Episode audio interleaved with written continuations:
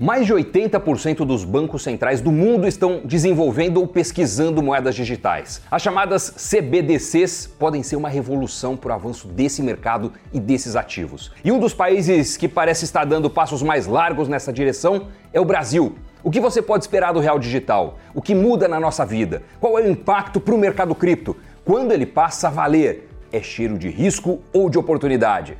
Fica comigo que a gente vai entender tudo isso depois da vinheta. Crypto News Tá no ar. Salve pessoal, bem-vindos. A criação de moedas digitais próprias de bancos centrais tem chamado a atenção da comunidade global dos BCs.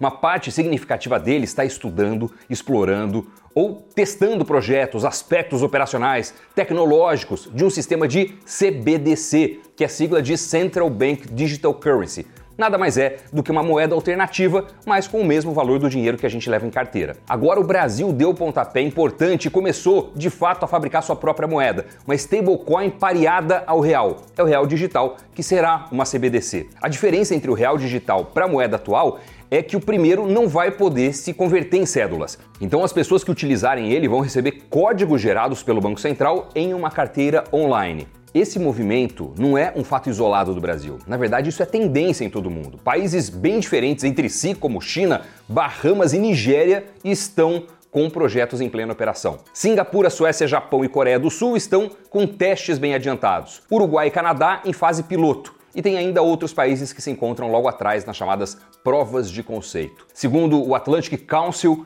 15 países estão atualmente testando uma moeda digital de Banco Central. 11 países já lançaram, 26 estão ainda em desenvolvimento e 46 seguem em fase de pesquisa. E por incrível que pareça, os Estados Unidos não estão liderando essa inovação. Por lá, ainda há muitas discussões sobre o projeto. As reações a um dólar digital provocaram uma ampla divisão entre os norte-americanos. Segundo o BIS, que é o Banco de Compensações Internacionais, mais de 80% dos bancos centrais do mundo estão desenvolvendo moedas digitais. Quanto às moedas que serão criadas, elas serão do tipo stablecoin, ou seja, é uma moeda digital que tem paridade de um para um com a moeda oficial do país. O real digital vai ter paridade de um para um com o real físico. O dólar digital, um para um com o dólar físico.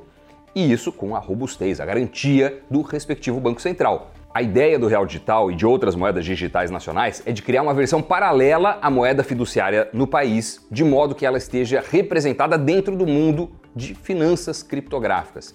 Mesmo países mais avançados nesses projetos, né, no caso da China, por exemplo, enxergam como um dos principais objetivos a capacidade de realizar transações instantâneas, ou seja, uma maior eficiência para os pagamentos.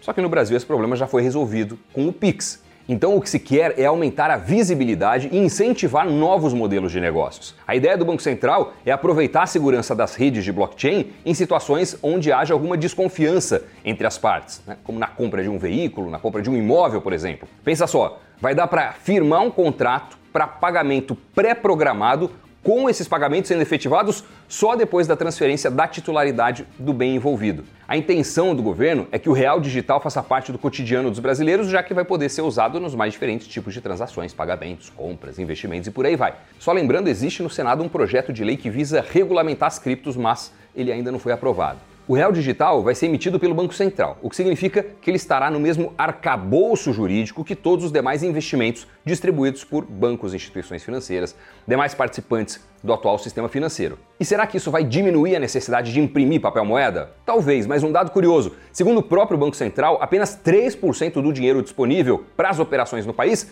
estão em forma de papel. Hoje, quase 9 trilhões de reais são depositados digitalmente. E em 2021, as transações financeiras feitas por celular totalizaram 68% do total no ano. Ao contrário das demais criptomoedas, a CBDC é uma moeda digital controlada pelo governo e assim daria mais segurança para o desenvolvimento de inovações. Quer um exemplo? Operações de crédito por meio de plataformas DeFi, né, de finanças descentralizadas. Nesse caso, há empréstimos entre quem poupa e quem precisa do dinheiro sem a intermediação de uma instituição financeira. O acordo seria estabelecido pelos códigos criados pela própria moeda, os chamados contratos inteligentes, smart contracts. Isso já existe em outras criptos, mas em uma situação de grande incerteza, insegurança, vários casos em que tudo deu errado. Se a gente pensar em stablecoins, temos situações recentes de moedas que perderam a confiança e viraram pó, como a FTT. E, vez ou outra, surge o temor do lastro ou da falta dele com as maiores stablecoins, o SDT, o SDC. E tem também cases recentes de colapso de empresas cripto, que deram novo fôlego para iniciativas de regulamentação nesse setor.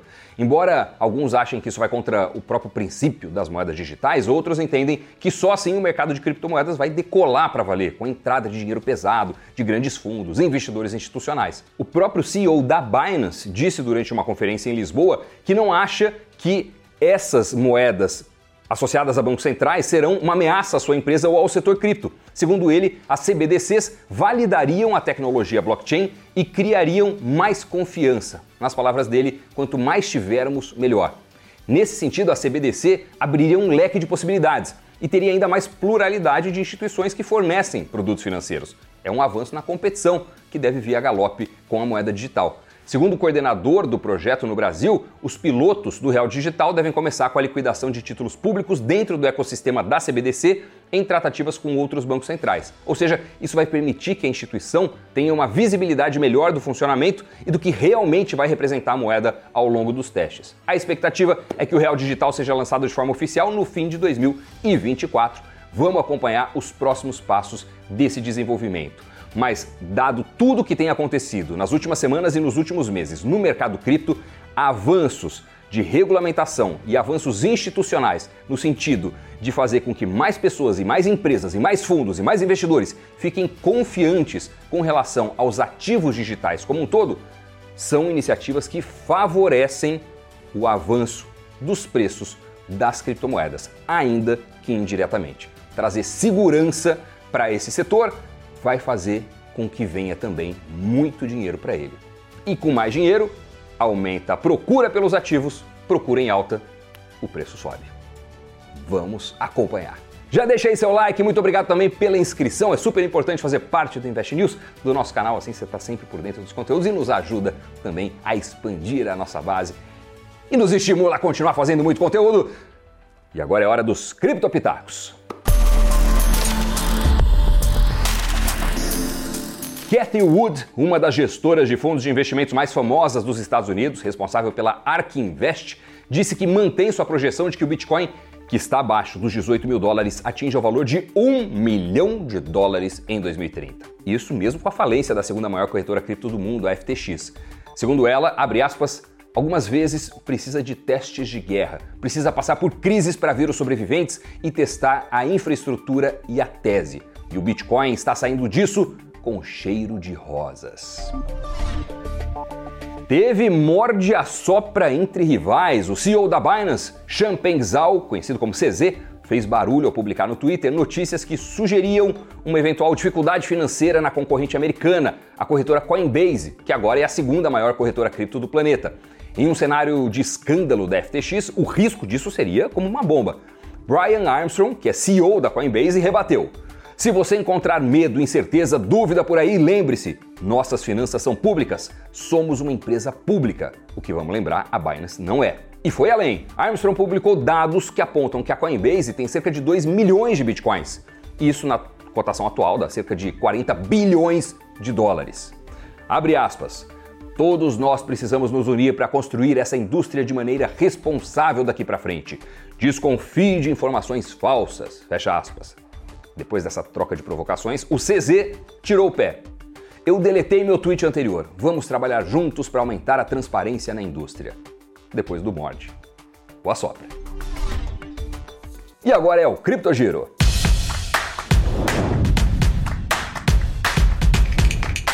Mais um gigante dando passos no mercado cripto. O banco americano JP Morgan registrou patente nos Estados Unidos para criar uma carteira digital de criptoativos.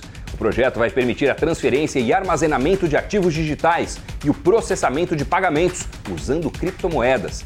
No mês passado, a Visa também solicitou duas patentes ligadas à criação de carteira digital própria. O estado de Nova York proibiu por dois anos a mineração de criptomoedas. É o primeiro estado americano a barrar esse processo. A proibição vale para o Proof of Work, o método de mineração via poder computacional que demanda muita energia. Além da China, o Kosovo, na Europa, proibiu a mineração de moedas virtuais em janeiro desse ano, quando o país enfrentava problemas de apagões recorrentes. El Salvador, primeiro a declarar o Bitcoin como moeda legal, está preparando uma lei para incentivar outras criptomoedas. Agora o governo pretende regular as transações de quaisquer ativos digitais, o que significa que todas as criptomoedas seriam legalizadas.